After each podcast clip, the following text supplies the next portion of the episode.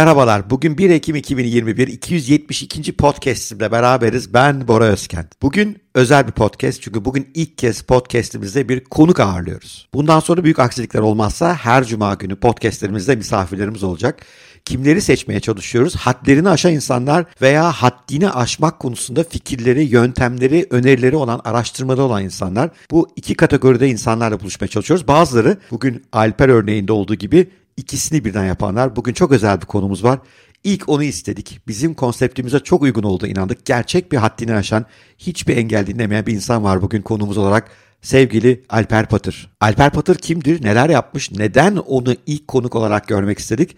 Bu konularda daha fazla bilgi vereceğim biraz sonra ama önce bugünü mümkün kılan hem benim değerli dostlarım olan hem de Türkiye'nin en iyi konuşmacı ajanslarından olan Mirador Konuşmacı Ajansı'na bize sponsorluk yaptıkları için teşekkür etmek istiyorum. Bugünkü podcast'ın sponsoru Mirador Konuşmacı Ajansı. Mirador kendisini geliştirmek ve değişimin bir parçası olmak isteyen kurumları konusunda uzman yerli ve global konuşmacılarla buluşturuyor. Mirador bununla da yetinmiyor. Müşterilerine eğitim, atölye, sahne şovları, takım oyunları, kuruma özel podcastler, videolar ve influencer işbirlikleri de sunuyor. Ama benim açımdan tüm bunlardan daha önemlisi Mirador benim de konuşmacı ajansım. Uzun yıllardır beraber harika projeler yaptık. Birlikte çok güzel işler çıkarttık. Çıkarmaya da devam ediyoruz. Mirador'la bir ortak yönümüz daha var. Türk insanının gelişimine çok inanıyoruz. Bu çerçevede Mirador sivil toplum kuruluşlarını düzenli olarak destekliyor. Ayrıca gençlerin eğitimine katkı sağlayan projelerde de ortaklık yapıyor. Ben de onların bu yönüne bayılıyorum. İyi ki sponsorum oldular. Kendilerine çok teşekkür ediyorum. Sevgili eşim Pınar Özkent, Alper Patır'ın hayat hikayesini yazdı. Geçen hafta Haddini Aş hikayelerinde yayınladık web sitemizde. Hakikaten nefis bir hikaye oldu. Oradan bir paragrafla girmek istiyorum konuya. 1 Temmuz 2017 öğlen 13 suları. Kiev'in kan dondurucu soğuklarına inat, yaşama sevinci veren ılık bir yaz günü. Kiev'deki Tarih Müzesi'nin bahçesindeki yüzlerce yıllık çınarların yaşadığı en sakin havalardan biri. Öyle ki tek bir yaprak dahi kıpırdamıyor. Müze bahçesindeki ziyaretçiler birazdan olacaklardan habersiz bu güneşli günün keyfini çıkartıyorlar. Saat tam 13.30. Kalabalık bir anda kulakları sağır eden bir çatırtıyla ne olduğunu anlam veremeden çil yavrusu gibi dağılıyor müzenin bahçesine. Çatırtıyı muazzam gürültülü bir sarsıntı izliyor. Çevreden yükselen çığlıkları bir adamın çaresiz sesi bastırıyor. Ağaç devrildi, imdat, arkadaşım altında kaldı. İşte o ağacın altında kalan insan Alper Patır. Alper Patır o güne kadar son derece aktif. Bir yandan akut gönüllüsü, bir yandan bir ilaç firmasında başarılı bir kariyeri var. Bir yandan sporcu, hatta ekstrem sporcu. Sonra o gün her şey değişiyor. O ağaç olağanca hışmıyla Alper'in üzerine düşüyor. Alper omuriliği felci oluyor. Ama aslında belki de Alper o günden sonra yeniden doğuyor. Şimdi gelin bu müthiş hikayeyi ve o hikayeden çıkaracak dersleri Alper'le konuşalım. Alper, ben o kazanın olduğu güne götürmek istiyorum seni. Ukrayna'ya götürmek istiyorum önce. Çünkü hayatı bu kadar kökten değiştiren şeyler çok sık gelmiyor başımıza. Ben çok merak ediyorum. O gün neler hissettin ve hastaneden çıkana kadar özellikle ilk etapta neler yaşadın Alper? Ben aslında kaza olduğunda öldüğümü hissettim açıkçası. Gerçekten çünkü bu hem dayanılmaz bir acı, dayanılmaz bir şok ve tarif edilemeyen bir duyguydu. Ee, gözümü böyle yarım aralayabiliyordum sadece ve sa- gözüme sadece o cihazların ışıkları vuruyordu. Ee, vücuduma bağlanmış olan cihazların. Çünkü ben yoğun bakımda komadaydım. Yaklaşık 3 gün boyunca komadaydım ve görülebilecek bütün halüsinasyonları, Aa. cehennemin kapısını, içine şöyle bir bakıp gelme, bir cennete bakıp gelme durumların hepsini yaşadım. Çünkü orada 14 gün boyunca e, ameliyatlarda 3 kere öldüm dirildim. Yani ben öldüm onlar diriltti. Ben öldüm onlar diriltti. Gerçekten öldü ee, öyle mi? O nedenle kolay tarif edilebilir şeyler değil. Evet kolay tarif edilebilir şeyler değil bunlar gerçekten. Ee, kimsenin başına gelmemesini dilediğimiz şeyler ama maalesef de biz doğarken bir paketle doğuyoruz ve paketin içinde her şey var. Yani mutluluk, hüzün, acı, sevinç, ölüm, doğum her şey var. Ve bize şöyle de bir şey vaat edilmedi yani paketin içinden şunu aldık. Sende artık şu yok diye bir durum söz konusu değil. Her an başımıza her şey gelebilir. Değil mi? O nedenle e, tarif edilemez kötü duygular yaşadım. Orada ne kadar kaldın Alper Hastane'de o kazadan sonraki ilk e, her Ukrayna'da mı kaldın? Türkiye'ye mi getirdiler seni? Nasıl oldu o süreç? E, e, Ukrayna'da 14 gün kaldım. 14. gün Sağlık Bakanlığı'nın ambulans uçağıyla Türkiye'ye döndüm. Türkiye'de de e, Ankara'da özel bir hastaneye yattım. Orada da e, Bir 10-12 gün kadar da orada yattım. Toplamda 29 gün yoğun bakımdaydım öyle söyleyeyim. O andaki en kuvvetli duygu neydi seni e, hayatta tutan öyle söyleyeyim. Çünkü üç kere ölüp geri gelmek demek sadece doktorların başarısıyla açıklanamaz bence. Sen de herhalde o zaman zaman gözünü açtığında bir duygun, bir hissin vardı diye tahmin ediyorum. Aslında şöyle, e, burada ben belki de spor yapmış olmamın çok büyük faydasını gördüm. Çünkü hmm. spor yaparken de hep bir mücadele, hep bir savaş, e, hep bir rekabet içerisindeyiz. Orada da aslında ben e, Azrail'le e, mücadele etmeye çalıştım. Maç Ve gibi gördün olayı öyle mi? Yenilmeyeceğim sana. Çok iyi ya. Maç gibi gördüm aynen. Aynen. E, çünkü ne zaman böyle e, tekrar gittiğimi hissetsem yeniden gelmek için hep kafam e, onu yenmeye çalışıyordu. Öyle evet, mi? Bunu hissediyorsun yani. Ben, ben gitmek üzereyim diyorsun ve mücadele edip geri dönmeliyim diyorsun ve bunu yapıyorsun. Muazzam bir şey bu ya. Evet. Çok çok net bunu hissediyor insan. Gerçekten ben e, bunu söylerlerdi e, inanmazdım. Yaşlı insanlar e, böyle ölmek üzereyken yaptıkları bazı hareketler var. Ya da işte ne bileyim dua etmeye başlıyor ya da bir şey olmaya başlıyor. Orada aslında kendi öleceğini hissediyor. Benim de öyle bir şeyler oldu gerçekten. Ki e, belden aşağımı hiç hissetmiyorum. Belden üstümdeki oluşan kırıklar nedeniyle ki yüzüm dahi kırıktı. E, devamlı bir ateş halindeyim. Hep 40 derecenin üzerinde. Hep bana morfin yapıyorlar ve ben o sırada yeniden öldüğümü hissediyorum. E, böyle işte. zor bir durum aslında. İnsan ne yapacağını da bilemiyor. Çünkü hani kendini şöyle biraz serbest bıraksam e, tamam artık bitti. Perde kapanıyor desem kendi kendime gerçekten o perde kapanacak. Ama ben Azrail ile savaşmayı seçtim. Çok ilginç bir şey bu. Bu muhtemelen dediğin gibi bu sporculuk, mücadelecilik seni besliyor. Yani karakterin de öyle. Benim babam da benim e, kollarımda öldü. Allah rahmet eylesin. Bir Antepli böyle adamcağız ve böyle sevgi cümleleri kuranlardan değil. Eski usul babalardan.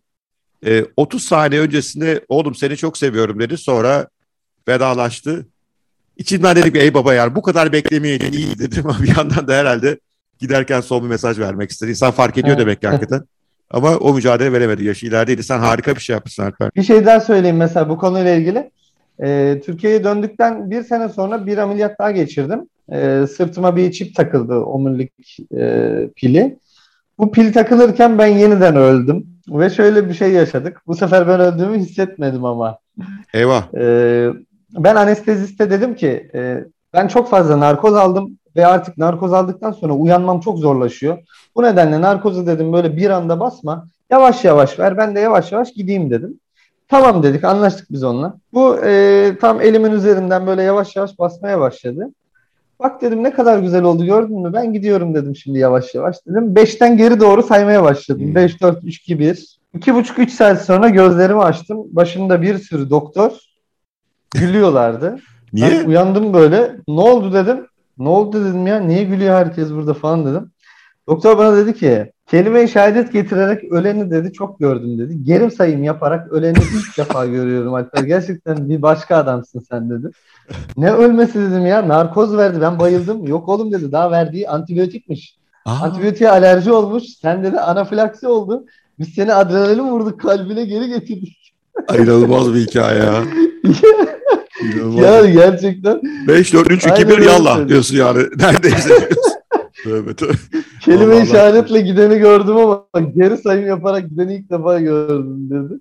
Bayağı gülmüştük yani. Sen bu durumda ben yanlış saymadıysam dört kere gittin geldin. Ee, dört, evet. E, sonuncusunda da hani Allah korusun yani kazaya denk geliyor farkında değilsin çünkü. Narkoz bekliyor. Aynen aynen. Çok alemsin Alper. Alper tabii bu hastane süreci ve o ilk kabullenme anı artık e, bir işte omurili felci olduğunu, hayatını bundan sonra tamamen farklı gideceğini ve geri döndürülemez bir dönüşüm bu. Bu da herhalde hastaneden çıktıktan sonra daha da net hissetmişsindir diye tahmin ediyorum. O yüzden ben hastaneden çıktıktan sonra neler oldu o tarafı çok merak ediyorum. Artık yürüyemeyen bir insansın. Ee, bir kızın var biliyorum, bir işin var o zamana kadar ama bunların hepsi herhalde değişmek üzere. O süreçte hayata adapte olabilmek için tekrar ne yaptın? Yani bu bir yeniden doğuş hikayesi e, ve oldukça işte orta yaşa gelmişken bir yeniden doğuş hikayesi. Biraz orayı anlatsana Alper orada neler oldu? Hastanede yattığım süreçte aslında hiç felç olmamla ilgili bir şey düşünmedim. Çünkü orada e, sağ salim ölmeden Türkiye'ye dönmeyi hedefliyordum. Çünkü hep şunu diyordum yani tamam şu an felç oldum ama e, geri gelebilir ki doktor da öyle söylüyordu. Yani omuriliğinde bir bası var, bir ödem var. Geri gelme ihtimali hmm. yüksek. E, o nedenle biz seni yaşatmaya çalışıyoruz aslında. Hani senin şu an yürümenle ilgili bir çabamız yok. Sadece seni yaşatmaya çalışıyoruz. Çünkü hani 30'un üzerinde vücudunda kırık var. İç organlarının pek çoğu parçalanmış. E, bu nedenle biz seni önce yaşatacağız. Ondan sonra sen iyileştikten sonra fizik tedavilere başlayacaksın. Onun bu cümlelerinden sonra ben açıkçası hep e, hep yaşamayı düşündüm. Felçlikle alakalı bir şey düşünmedim. Tabii Türkiye'ye döndükten sonra ameliyatlar İlk dert hayatta kalmak e, yatalak vaziyette iki ay yatakta. Evet, evet. Önce nefes almaya devam etmekti hedefim. E, iki ay boyunca ben e, evde e, yatalak vaziyette yattım. Çünkü sadece çenem ve sağ kolum çalışıyordu ki hala çenem çalışıyor. e, bu noktada e, bu noktada sonrasında yavaş yavaş e, aslında farkına varmaya başladım. Çünkü e, hareket etmeye çalışıyorsunuz, hareket edemiyorsunuz. E, tabi o sırada çok güçsüzleştim. Yataktan kalkmak bile benim için mümkün değil. Yataktan hep birileri tarafından 3-4 kişi kaldırıp bir yerlere geçiriliyor falan. Bunlar e, benim için tarif edilmesi gerçekten zor şeyler. Neden diyecek olursanız 35 yaşına kadar aktif bir spor yaşantısı, çok aktif bir e, özel sektör hayatı e, ve bir aile hayatım var. E, bu nedenden dolayı felsefe olarak da ayakların çalıştığı müddetçe hiç kimseden bir şey isteme felsefesini benimsemiş bir insan olarak ayaklarının çalışmadığını düşününce insan acaba artık ben birilerine muhtaç mıyım? ya da işe yaramaz bir insan mıyım düşüncesine insan kapılıyor. Çok normal olarak. Çünkü hayatımızda bir kere başımıza gelir ve bu da her zaman antrenmanını yaptığımız bir şey değildir. Yani biz akutta senelerdir işte yangın, deprem tatbikatları yapıyoruz. Başımıza gelirse nasıl bir hareket yaparız, nasıl bir organizasyon kurarız temennisiyle, düşüncesiyle. Ancak insanın felç olursam ne yaparım gibi bir düşüncesi de olmuyor. Yani hiç kimsede de bu olmaz herhalde. Bende de olmamıştı. Hayatta herhalde bu tatbikat yapılamayan değişimler esas zorlu işler. Yani mümkün değil öngörmek. Benim de yani sağlık olarak değil de bir iflas ettim bir kere. Hiç öngörmediğim bir şeydi. Yani hayatımı perişan etti. Tatbikatı yok bunun yani ve kimse, ya. başka kimsenin yaşadığını sana faydası yok ilk etapta en azından. Sonra belki faydası oluyor başkalarıyla konuşmak ama. Evet çok haklısınız. Yani bu noktada işte insan hep kendini diğerleriyle kıyaslamaya başlıyor. Çünkü e, ilk başta algılayamıyorsun ama felç kişiye özel bir hastalık. Çünkü e, boynumuzdan başlayıp kuyruk sokumuna kadar uzanan o spinal cord e, bir elektrik sistemi ve herkesin hasarı, herkesin yaşam şekli, herkesin vücut e, yapısı farklı. Bu nedenden dolayı e, buna adapte olmamız ve bununla nasıl yaşayacağımız da farklılaşmaya başlıyor. Yani kimisi var hayatından vazgeçiyor. Kimisi var mücadeleye devam ediyor. Kimisi fizik tedavi yapıyor ve tekrar yürümeye başlıyor. Kimisi 20 yıldır fizik tedavi yapıyor hmm. ama yürüyemiyor. Bu gibi farklılıklar var. Ben öncelikle bu farklılıkları kabullenme hmm. e, dönemini geçirdim. Yani hmm. önce herkesle kıyaslıyordum hastanede yatarken. Bakıyordum aa ne güzel yürüyor demek ki ben de yürüyeceğim diyordum. Sonra öbürüne bakıyordum soruyordum kaç yıldır yani ben 20 yıldır felcim diyordu. Bu sefer diyordum demek ki ben de yürüyemeyeceğim yani e, insanda böyle bir kıyaslama durumu mutlaka oluyor. e, ben bunu açtım önce. Bunun bana özgü, bana has bir şey olduğunu, mücadele edersem belki kazanabileceğimi. Yani kazanamaya da bilirim. Ama en azından sonrasında şunu demeyeceğim. Ben elimden geleni yapmadım demeyeceğim. Ben elimden geleni yaptım ama vücudum bu kadarına el verdi diyebileceğim. Anladım. Yani şey enteresan aslında bu başkalarıyla kıyaslama hali o durumda bile oluyor. Yani insanlar işte iş hayatında statülerini karşılaştırıyorlar, gelirlerini karşılaştırıyorlar. Bir mezunlar gününe gidiyorsun. İşte kimin arabası daha lüks herkes birbirine bakıyor. Geçen çok güzel bir özlü söz gördüm. Ee, çiçekler kendini başkasıyla kıyaslamazlar. Sadece açarlar diye. Çok hoşuma gitti yani. Kabaca böyle bir Çin atasözü. Ee, demek evet. o durumda bile bu devreye giriyor ve ondan kurtulmadan yani bu benim. Ben kendime özelim e, bu benim farkım. Bunun içerisinde elinden gene yapacağım demeden galiba harekete geçemiyor musun Alper? Nasıl oluyor bilmiyorum. Bu kazadan sonra yine siz gibi tanıştığım değerli bir dostum Arkın Çelik var. O da dinlerse kulakları çınlasın. Ee, bir video paylaşmıştı benimle. Orada şöyle anlatıyor. Bir zen felsefesinde e, diyor ki kabul et, affet devam et ve ol. Önce bu durumu kabul et.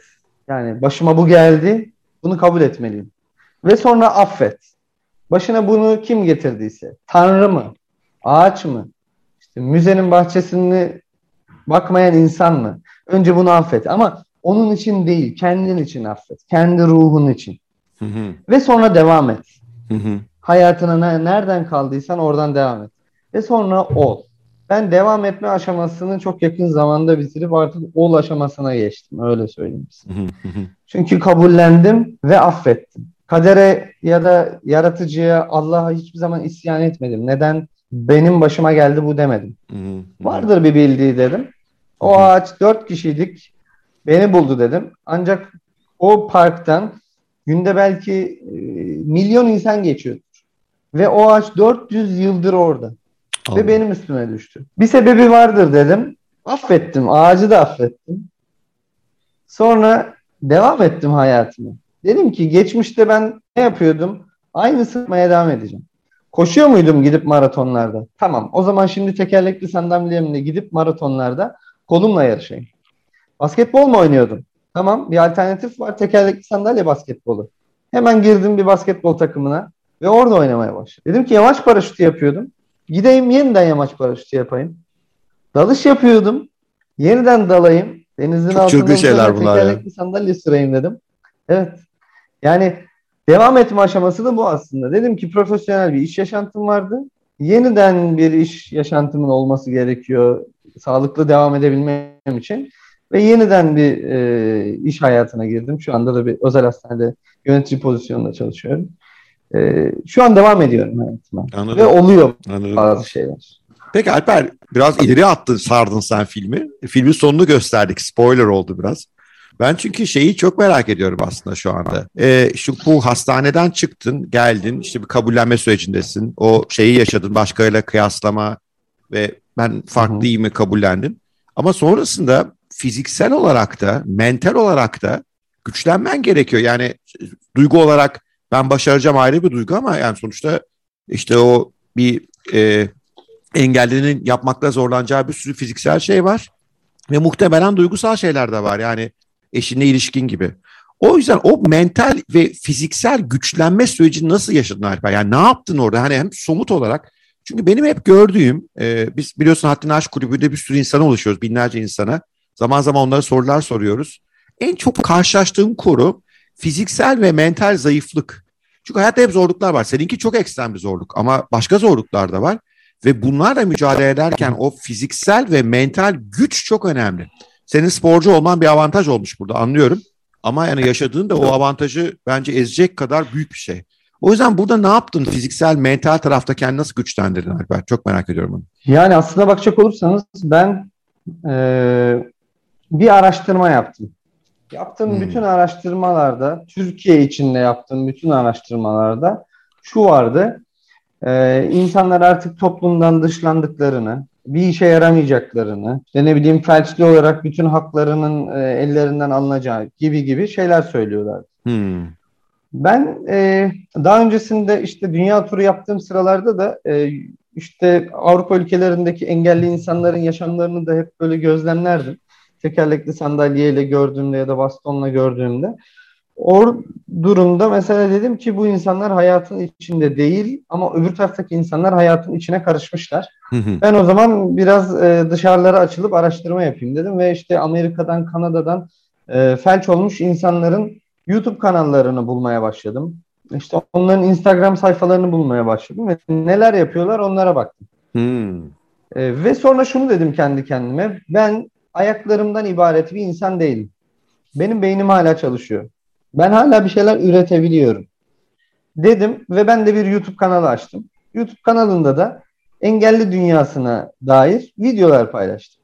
İşte bir engelli arabaya nasıl biner? Bir engelli nasıl banyo yapar? Engelli odaları otellerde nasıl olmalıdır? Engeller uçağa binip nasıl seyahat edebilir? Yurt dışına nasıl gidilir? Tek başıma ben yurt dışına nereye gidebilirim? Gibi gibi videolar çekmeye başladım. İnsanlardan gelen geri dönüşler, olumlu geri dönüşler beni e, mental olarak biraz daha güçlendirdi. Yanı sıra e, kaza yaptığımda 4,5 yaşında bir kızım vardı. Şu an işte e, 8-8,5 yaşlarında. O mesela bana inanılmaz bir güç kattı. Çünkü kaza öncesinde onunla e, yaşadığımız pek çok baba kız hikayelerimiz var. O hikayelere hep yenisini eklemek istediğini bana anlattı. Ve ben de eğer ki hayatın içine, toplumun içine karışmazsam, bir şeyler üreten bir insan olmazsam o güzel anıları tekrar yapamayacağımı düşünerek e, karar verdim. Ben de yapacağım dedim. Ve en önemlisi benim burada aslında kimseye muhtaç olmama duygusu. Hmm. Yani altyapısında hep o yatıyor. Ben insanlara muhtaç olmamak için elimden geleni yapacağım diye düşündüm. Ve şu anda da ben tek başıma yaşıyorum. E, tek başıma seyahatler yapabiliyorum. Tek başıma yurt dışına çıkabiliyorum. Her şeyimi yapabiliyorum. Sadece yürüyemiyorum. Onun haricinde her şeyi yapabiliyorum. Ki Türkiye bu konuda zor bir ülke biraz değil mi? Yani altyapısı, şehirler.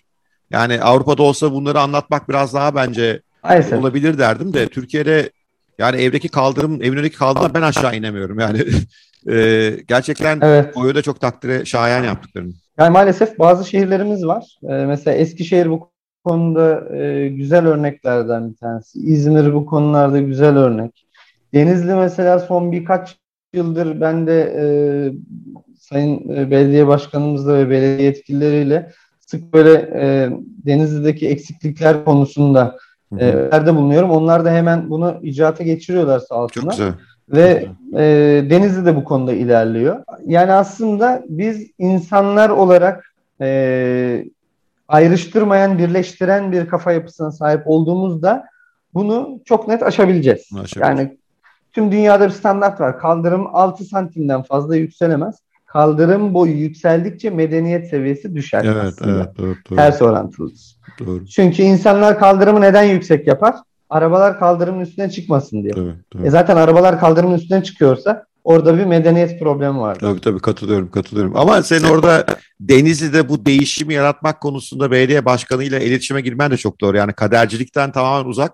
Sorun varsa çözmeliyim diyorsun ve Evet, destek evet, alabilir. Evet. O da çok hoşuma gitti. Bir şey sorayım Alper. Burada bu e, YouTube videosu bölüme döneceğim tekrar. E, muazzam bir iş yapmışsın. Yani diyorsun ki ben bir sorun yaşıyorum. Bu sorunu bir tek ben yaşamıyorum. E, milyonlarca başka insan var Türkiye'de, dünyada. Ve onların pratik know-how'lara ihtiyacı var. İşte tuvalete nasıl giderim, uçağa nasıl binerim, evde işte tek başıma bazı şeyleri nasıl yaparım ve bu videoları üretmeye karar veriyorsun. Buraya kadar çok güzel ama beni daha sonra etkilen kısım oralardan gelen geri bildirimin etkisi. Yani o niye seni çok hareketlendirdi? Biraz oradan ne ders çıkartmamız lazım kendimize sence? Bir başarılı olmak isteyen bir girişimci, bir profesyonel, bir sanatçı ama başaramıyor. Yani ve kötü de bir travma yaşamış belki yani ne ne önerirsin orada? Yani oradan ne ders çıkarmamız lazım kendimize? Yani aslında hayatta e, her şeyin bir alternatifinin olabileceğini ve asla pes etmemek, vazgeçmemek gerektiğini e, anlatıyorum. E, orada temelde verdiğim mesaj bu. Aslında Hı-hı. videolarım sadece engellilere yönelik videolar değil. E, normalde sizin bahsettiğiniz bir e, profesyonellere ya da herhangi bir şeyin kararını verememiş insanlara bile yol gösterici nitelikte. İşte gittiğim konferanslarda mesela ben sadece engellilere söyleşilerde bulunmuyorum. Hı hı. Belki engelli olmuyor bile karşımda. No, normal sağlıklı bireyler oluyor. Hı hı. Ama orada hep şunu anlatıyorum. Mesela vazgeçmek konusunda bir paradoks var benim kafamda. Hı hı. Ee, çoğu kişi kabul eder ya da etmez bilmiyorum. Bazen vazgeçmek de gerekir aslında. Evet. Ama neyden vazgeçmek gerekir? Çünkü bazı olaylar çıkmaz sokaklara benzer. İçine girdiğin zaman o sokağın bir ana artere, bir büyük kavşağa bağlanmayacağını bilirsin ama içeride debelenir durursun. Hı hı. Burada bizim hızlıca o çıkmaz sokaktan çıkıp ana artere giden yola bağlanıp o ana amacımıza, ana hedefimize tekrar gitmemiz lazım. Yani vazgeçmem, asla vazgeçmem ve vazgeçtim derken çok iyi analiz yapmamız lazım. İyi düşünmemiz lazım. Ben vazgeçiyorum şimdi ama hedefimden vazgeçmiyorum. Sadece bu küçük noktadan vazgeçiyorum hı hı. ve strateji değiştiriyorum. Hı hı hı. Çoğu insanda şöyle oluyor. Yeni bir iş kurarken, yeni bir sınava hazırlanırken belli bir müddet devam ediyor, bir ivmeleniyor.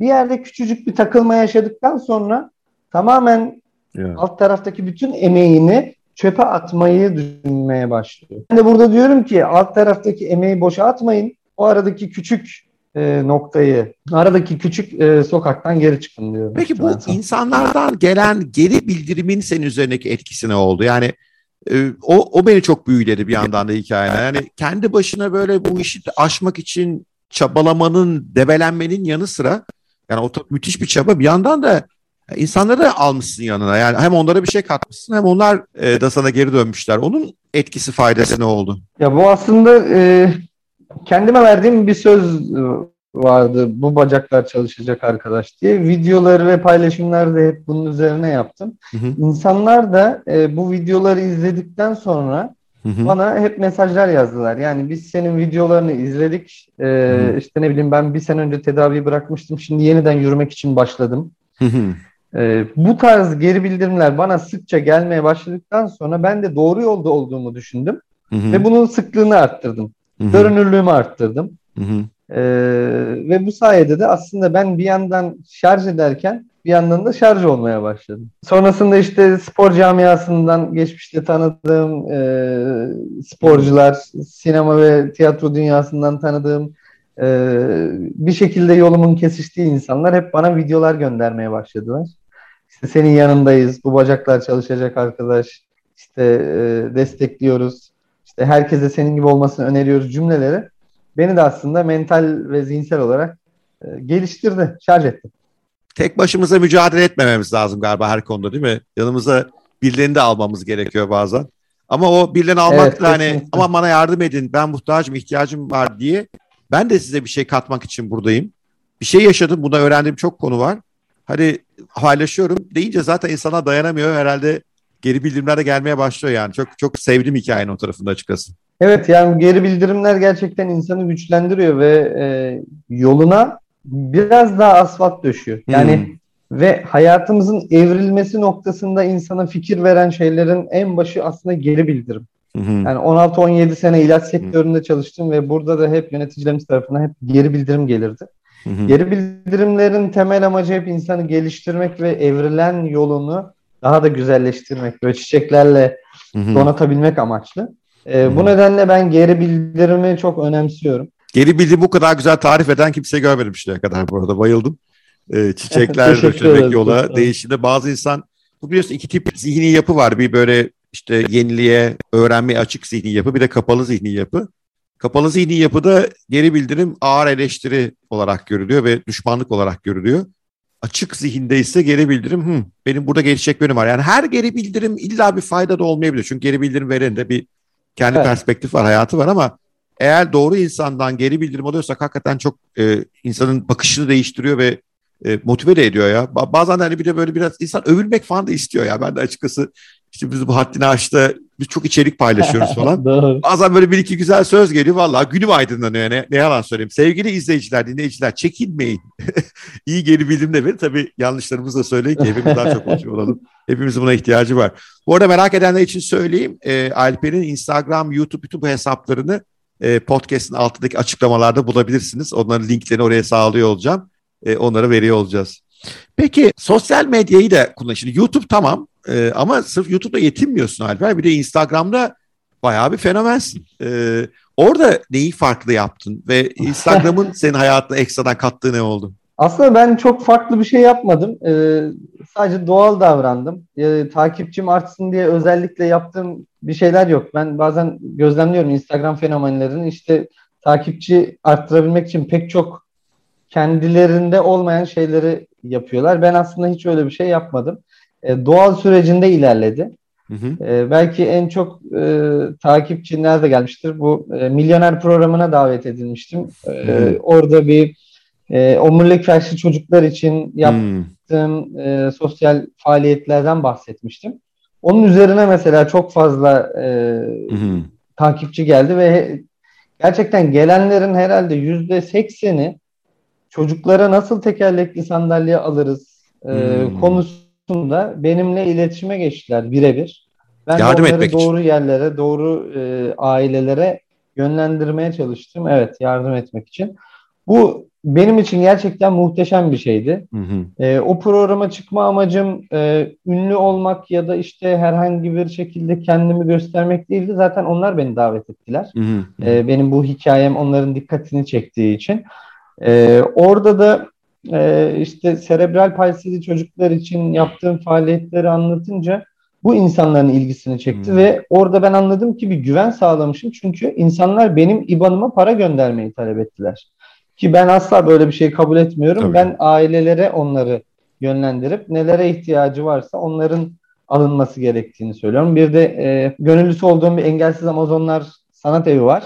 E, orası üzerinden genelde onlar buluyorlar çocukları. Ben e, bir Hı-hı. şekilde yardım bulmaya çalışıyorum.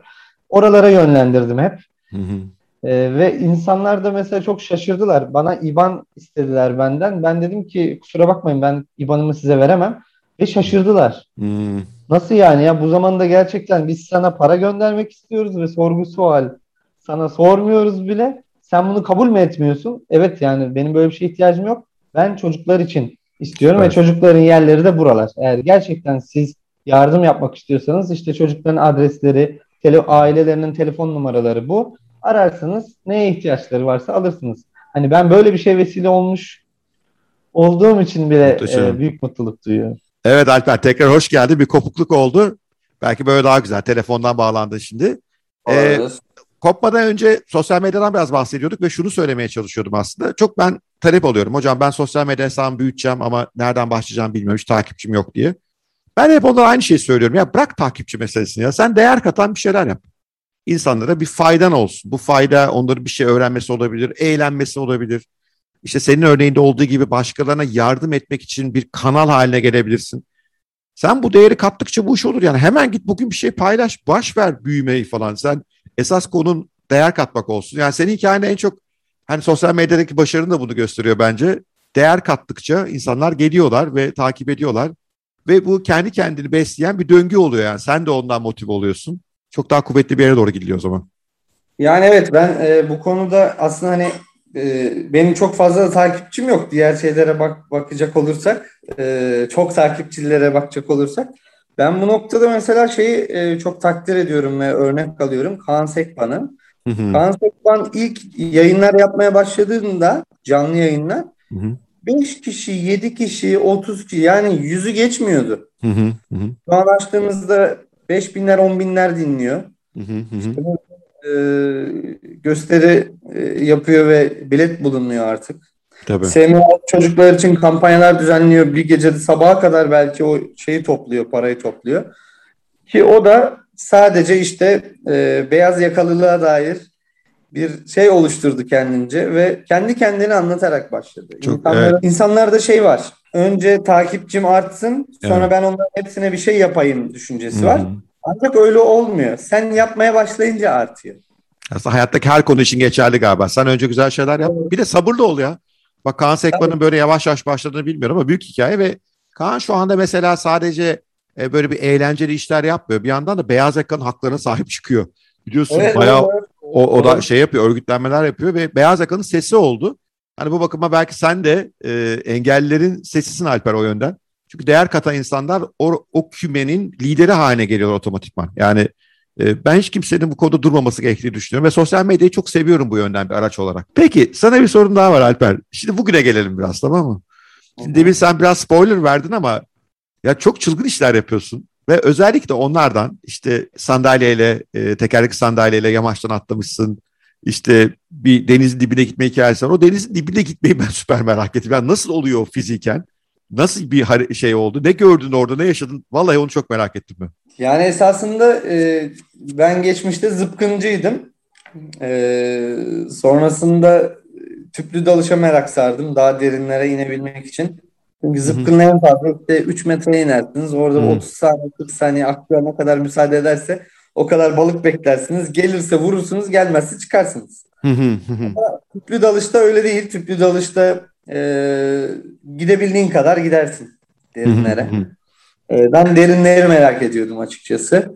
E, kazadan sonra da e, sevdiğim saydığım dostlarım hep yine dalışa gidiyorlardı. Ben gidemiyordum. ben de gideceğim. E, nasıl yapacağız, nasıl edeceğiz falan. İşte dalış okulunu aradık. Var mı böyle bir örneğiniz falan. Yok ama gelin yaparız dediler. Onlar iyiymiş ya. Nerede bu arada? Dalış okulu nerede? Türkiye'de. Elite Diving'de de almıştık. Sonra e, bir tekerlekli sandalye bulduk. Denizin dibine önce onu indirdiler. Sonra benim tüpleri bağlayıp denizin dibine indim. Ardından üzerine oturdum sandalyenin ve 45 dakika boyunca hem orada çekimler yapıldı, videolar, e, hem fotoğraflar çekildi, hem balıkları besledim. Bayağı çok balık besledim. Güzel görüntülerdi. YouTube kanalımda o da var. Balıklar da şaşırmıştır herhalde. Onun için de değişik bir deneyim yani. Oturan birisi var orada sakin sakin besliyor onları. Bayağı haber kanalları da ilgi gösterdi. Ee, bayağı televizyonlarda falan da çıktı haberlerde. Aslında çılgın proje olarak dışarıdaki insanlara çok çılgınca geliyor da benim hayatımın rutininde olduğu için bana çok çılgın gelmiyor açıkçası. Benim çok sevdiğim bir yazar var. Paul Auster diye bir roman yazarı. O hep böyle hayattaki sert dönüşüm hikayelerini anlatır. Genelde de parayla ilgilidir. Birisi birdenbire para bulur veyahut da parasını kaybeder. Ve der ki çok hoşuma gitmişti. Aslında para e, sizin gerçekte kim olduğunuzun amfikatörü gibi çalışıyor. Yani sen daha önce neysen daha çok paran olunca ondan daha çok oluyorsun. E, senin örneğin de bana bunu düşündürüyor. Yani sen zaten hani sportif, aktif, hareketli, dünyayı seven bir insansan bu yaşadığın kaza aslında eski Alper'i bir amfikatörü gibi olmuş. Seni daha da çoğaltmış gibi düşünüyorum ben. Belki çünkü eskiden yaptıkların bu kadar çok insanı etkilemiyordu galiba. Değil mi? Ne dersin evet, o konuda? Doğru doğru. Yani kazadan sonraki yaptıklarım biraz daha Alper'i daha güçlüymüş gibi gösterdi ama aslında Alper aynı. Sadece şöyle deniyor. Ulan adam ölümden döndü. Hala neler yapıyor? Ee, ne bileyim gittiğim pek çok yerde işte bunları anlatıyorum. Adam diyor ki yani ben bir saattir sizin konferansınızı dinliyorum. Siz engelli falan değilsiniz. Ben engelliyim diyor. Ben hayatımda Aa, diyor beşinci kattan aşağı bakamam diyor. 3000 metrede uçmuşsunuz diyor şu halinizle. Yani denizin dibini ben hiç görmedim diyor. Gidip gidip dalıyormuşsunuz, balık besliyormuşsunuz. Diyor. Kimin engelli olduğu tartışılır diyor yani. Çok da yani doğru. öyle söylüyor. Size bakınca diyor engelli falan değilsiniz. Ben engelliyim aslında diyor. Biz Haddini Aş ismini koyarken bu engelden yola çıkmıştık aslında. İnsanlar kendilerine engeller tanımlıyor. Yani senin de ilk podcast misafir olma istememiz de bundan da biraz. Çünkü biz hep insanlar kendilerine çok engel tanımlıyorlar. Oysa önünde gerçekten engel olan birisi var. O engeli aşıyor. Ama galiba kendimize tanımladığımız engeller daha zor. Yani bilemiyorum hani o yönden de insanlar çok ilham verdiğini düşünüyorum. İnsan biraz utanır ya yani ben şunu yapmıyorum niye falan. E, ya adama bak ya değil mi? Biraz, o da bir faydalı olabilir aslında bazen biraz başkana bakıp dur ya o yapıyorsa ben de aslında biraz daha bir şeyler yapabilirim. Belki böyle mesaj veriyorsun bilmiyorum ki. E, kurumsal konferanslar nasıl gidiyor yani? Nasıl şeyler yaşanıyor orada bu şirketlerle olan konuşmalar? Bunu böyle algılayan da çok insan var gerçekten. Yani bana gelip açık açık söylemeseler bile hayatında herhangi bir değişiklik yapmayan, e, kolay vazgeçen, bir sürü şartlanmışlıkları evet. olan ve bundan kurtulamayan insanlar. Sonradan bakıyorum böyle açılmış oluyorlar. Güzel oluyor. Ben bunları görünce mutlu oluyorum aslında. Kimisi arıyor söylüyor mesela. Ya ben de şunu yaptım diyor. Mesajlar geliyor. Instagram'dan, YouTube'dan yazıyorlar mesela. Ee, güzel mesajlar geliyor. Kimisini de ben gözlemliyorum. Gayet güzel ilerliyor hayatları. Muazzam bir şey değil mi bu ya? Muazzam bir şey. İnsanların engelini kaldı. Zihinsel engel çünkü çoğu bunların. Yani kurtulursan aslında önün açılıveriyor bir anda. Evet. Yani hayatlarına dokunabiliyorsam ne mutlu bana. Çok ne kadar güzel. Mutluluk verici. Alper Kitap yazıyorsun bir tane. Yani bitmiş kitap şu anda anladığım kadarıyla redaksiyonda. Nedir kitap? Ne konuda? Ne zaman çıkacak? Biraz o konuyla anlatsana bize. Kitap çok heyecanlı bir süreç, çok zor bir süreç çünkü. Ee, yani kendi içinde bir başka bir derttir yani. Ne yaşıyorsun, ne yazıyorsun? Bir anlatsana Alper biraz. Kitap e, şu an editör sürecinde. Sonra Hı-hı. işte yayın evi sürecine geçeceğiz. Anlattığım şey aslında kazadan bu tarafa olan Alper'i anlatıyorum. Hı-hı. E, ancak tabii geçmişteki olaylara da atıfta bulunarak Hı-hı e, bunu yaptım. Tabii ki bu kitabı yazma sebebim şeydi. Herkes işte bu zihinsel gücü nasıl sağlayabildin? İşte neler yaptın da bu kadar hala güçlü kalabiliyorsun? E, cümlelerinin ardından bunu ben anlatma ihtiyacı duydum. Kitap aslında benim orada biraz biyografimi anlatırken bir, biraz da e, kişisel gelişime e, dokunan noktaları var. Yani hangi özelliğimi kullandım ve ben neden bu durumdayım? Hı hı. Bunun bağlantılarını aslında kurmaya çalıştım. Ee, akıcı olduğunu söyledi e, ne güzel. okuyanlar. E, editörüm de çok beğendi. E, kitabın içine fotoğraflardan da koydum. Hı hı, e, hı. Kitabın içine yine kare kodlar paylaştım. O anlattığım hikayelerin videosunu izlemek hı. isteyenler telefonundan kare kodu hı. okutarak o e, anlattığım hikayenin videosunu izleyebilecekler. Çok hoş ee, yani dijital de bir deneyim de olacak bir yandan. Senin hayatın içine girecekler birazdan ve fiilen görecekler. Aynen aynen fiilen de görebilecekler. Ki ben e, her zaman söylüyorum hani e, sosyal medyada çok aktif olan bir sürü insan var. Bir şey yazarsınız hiç cevap vermez. Benim e, maksimum 3 saattir yani. 3 saat içinde mutlaka her sorunun cevabı bende olur. Konuşmak isteyen mutlaka konuşur. Yazışmak isteyen mutlaka yazar. Sorusunun cevabını alır. E, kitapta da onu belirttim. Yani bu kitabı okuyabiliyor okuyabilirsiniz ama bir gün karşılıklı kahve içiyor da olabiliriz. Hani böyle ne kadar güzel. Evet, bu erişilebilir olmak bizim Türk insanımızı çok etkileyen bir şey. Ee, çok kendinden hissediyor o zaman ve o zaman kitapta yazarın söyledikleriyle hayatının arasındaki bağlantıları daha net görüyor. Daha güzel hale geliyor o. Yani sosyal medya konusu hep önerilerimden bir tanesidir. Hayatınızdan da bir şey paylaşın. Yani sürekli işte içerik, evet. yeni bilgi vesaire değil. Çünkü insanlar sizin kim olduğunuzu da merak ediyorlar. O erişilebilirlik o yönden mutluluk verici.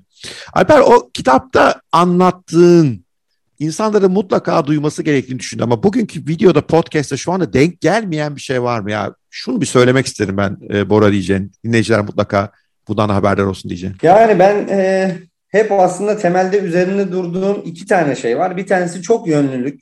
Hı hı.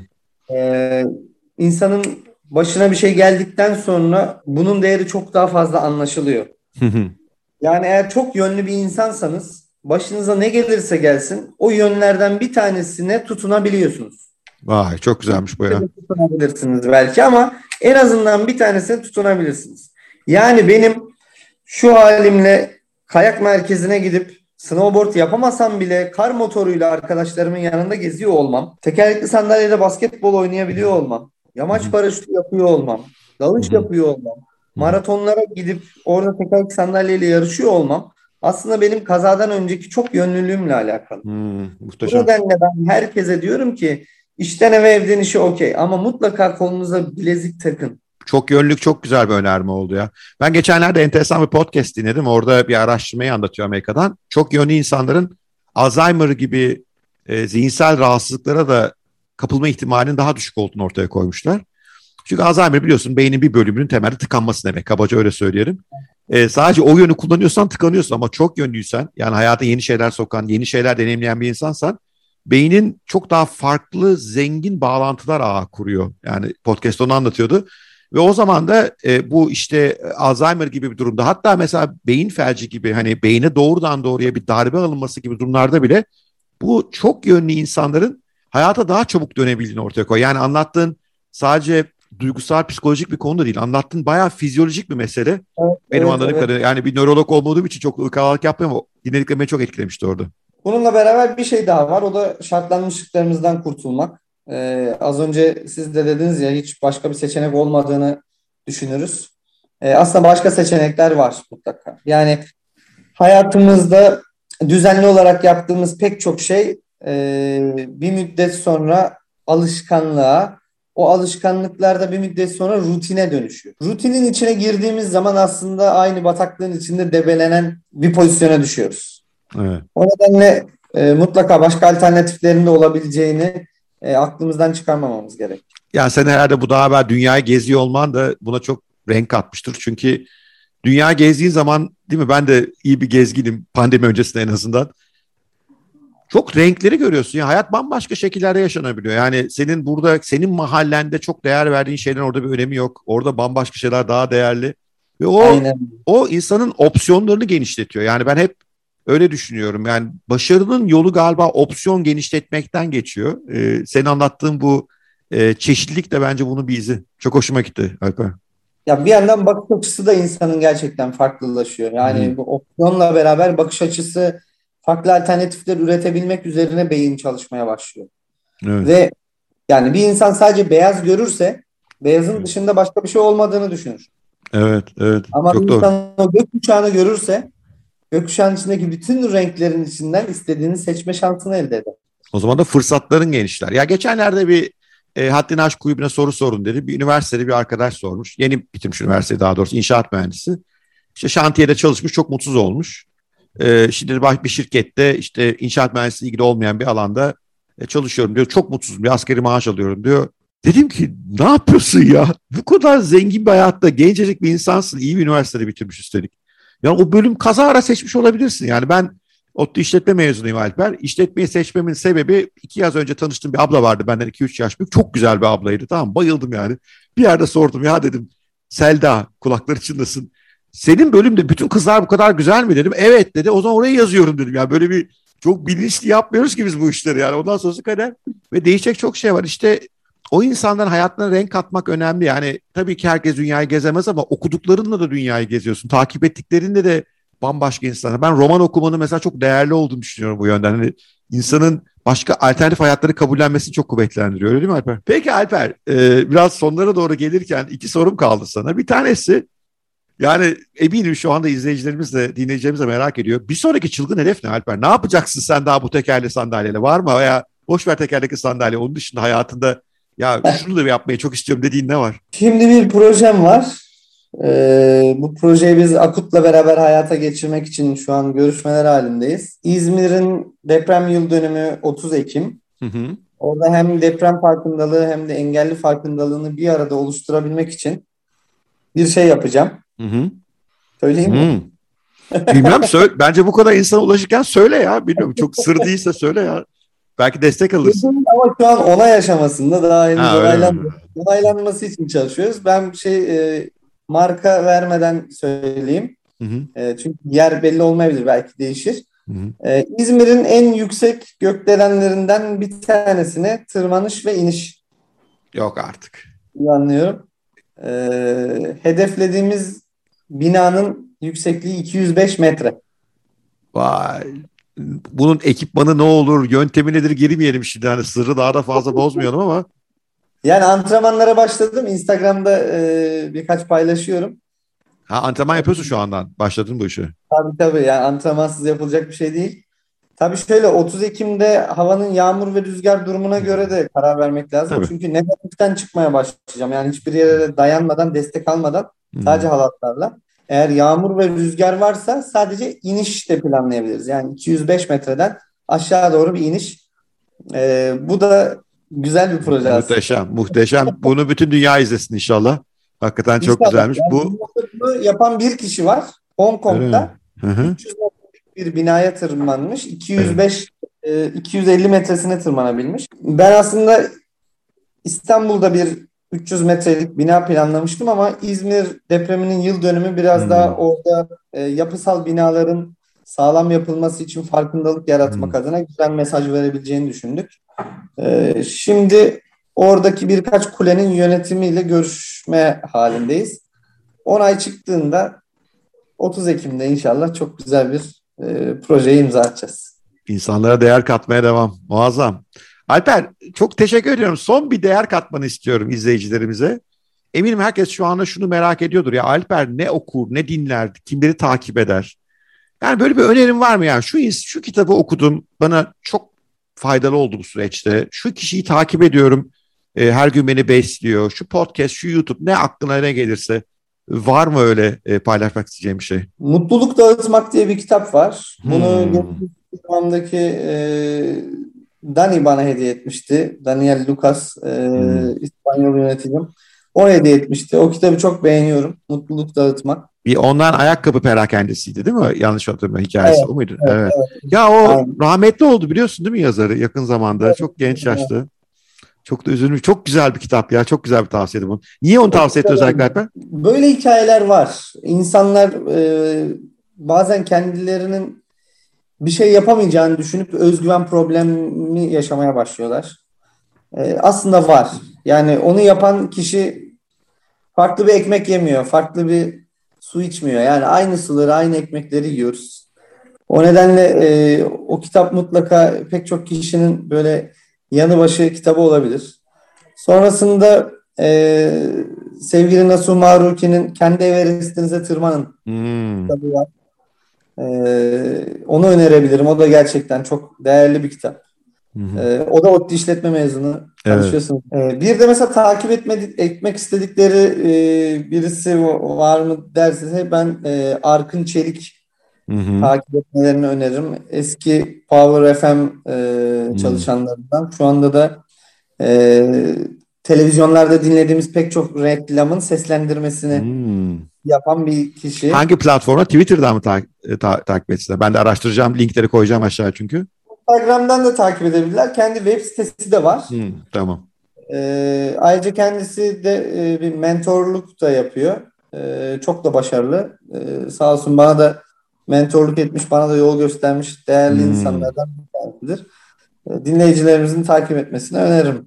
Süper. Bununla beraber bir şey daha söyleyeyim. Hı hı. Ee, az önce konusu geçmişti. Engelsiz Amazonlar. Hı hı. Ee, Instagram'da da engelsiz Amazonları e, takip edebilirler. Orada e, babası tarafından özellikle terk edilmiş serebral palsili çocukların e, hem eğitim hem e, fiziksel ihtiyaçlarına yönelik bazı çalışmalar yapılıyor. Bu çalışmalar sadece işte böyle para toplayarak değil, onların el emeği yaptıkları Hmm. şeyleri hediye olarak Hmm. ee, Yani işte aslında Amazon'dan geliyor. Amazon.com'un Hmm. engelsiz Amazon'u. Öyle Hmm. düşünebilirler. Oradan e, sevdiklerine hediyeler satın alarak çocukları sevindirebilir ve tekerlekli sandalye alabilmeleri için destekte bulunabilirler. Harika bir fikir. Ben bütün bunların paylaşımlarını aşağıya koyacağım linklerini. Ee, izleyicilerimiz oralara gitmek isterler mutlaka. Alper çok teşekkür ederim. Yani benim açımdan da çok öğretici bir süreç oldu. Şöyle birkaç şeyi bir vurgulamak istiyorum senden öğrendiklerinden. Bir tanesi etrafınıza insanlar alın. Tek başınıza değişimle başa çıkamazsınız. İkincisi hayat aslında bir renklilikle bir çeşitlikle gittiği zaman mücadele gücümüz, gücümüz artıyor ve zorluklarla engellerle daha kolay e, başa çıkabiliyoruz. E, ve kabullenme, barışma yaşananla bunu bize olmadığını, bunun bir kimsenin bize garezi yok. Evren böyle akıyor. Bir anlamı olabilir bunun. Yani elbette e, şu anda bir engelli olarak benim hayal edemeyeceğim zorluklar yaşadığına eminim. Özel hayatında da, fiziksel hayatında da, e, iş hayatında da ama bir yandan da hani darılmazsan iyi ki olmuş mu diyeyim bilemedim Alper ya. Hayata o kadar çok şey katmaya başlamışsın ki belki evvel de katıyordun ama şimdi çok insanı etkiliyorsun ya. Yani belki anlamı buydu yani belki de işte evren senden bunu istiyordu. Bu Alper'i daha fazla insan tanısın, duysun istiyordu. Bilemedim şimdi biraz tuhaf bir yorum oldu ama bence çok insanlara çok şey katmışsın Alper. Ee, çok teşekkür ediyoruz. Ee, inşallah ileride bu ilk podcast konuklu adeti bu işin bir yıl sonra tekrar seninle yapıyor olmamız lazım. Bir yıl sonra sen muhtemelen Mars'a falan gitmiş olursun abi. Hani artık ne yapmış olacağını ben. Arayı Evet. doldururum. O süreci yaşamış oluruz. Kitabın çıkınca belki bir sohbet ederiz tekrar üzerine. Ee, Çok eminim izleyiciler de çok zevk aldılar. Biraz teknik sorunlar yaşadık ama onu atlattık artık. Çok çok teşekkür ediyorum Alper. Ben çok teşekkür ediyorum. Çok memnun oldum gerçekten. Çok güzel bir sohbetti. Herkese sevgi ve saygılarımı gönderiyorum dinleyenlere. Sevgiyle kal Alper. Hoşça kal. Kendine iyi bak. Evet, Alper'le olan podcast'ın sonuna geldik. Benim tadı damağımda kaldı açıkçası. Çok şeyler öğrendim, çok ufkumu açtı, çok ilham verdi bana. İnşallah size de öyle yapmıştır. Alper'in hikayesini blogumuzda okumak isterseniz eşim Pınar Özkent yazdı, müthiş yazdı. Onun linkini de aşağıda bulabilirsiniz. Aynı zamanda podcast'ta adı geçen bütün web siteleri, bütün Instagram ve diğer sosyal medya hesaplarının linkleri de aşağıda. Gelecek hafta yine müthiş bir konum olacak. Özellikle basketbol sevenler, spor sevenler, NBA delileri sakın kaçırmayın. Çok değişik bir sesle karşılaşacaksınız. Çok tanıdık bir ses aslında. Aynı zamanda böyle bir ipucu vermiş olayım. Gelecek cuma basketbolun derinlerine ineceğiz ve Türkiye'de bir mesleği ilk kez icra eden ve bunu ailesinin, babasının, herkesin karşı çıkmasına rağmen yapan birisiyle tanışıyor olacağız. Eminim o podcast'te de bayılacaksınız. Podcast'ımızın sponsoru Mirador Konuşmacı Ajansı'na burada bir kez daha teşekkür ediyorum. Kendilerine ulaşmak isterseniz web sitesi adresi ve diğer iletişim bilgilerini yine aşağıdaki açıklamalar bölümünde bulabilirsiniz.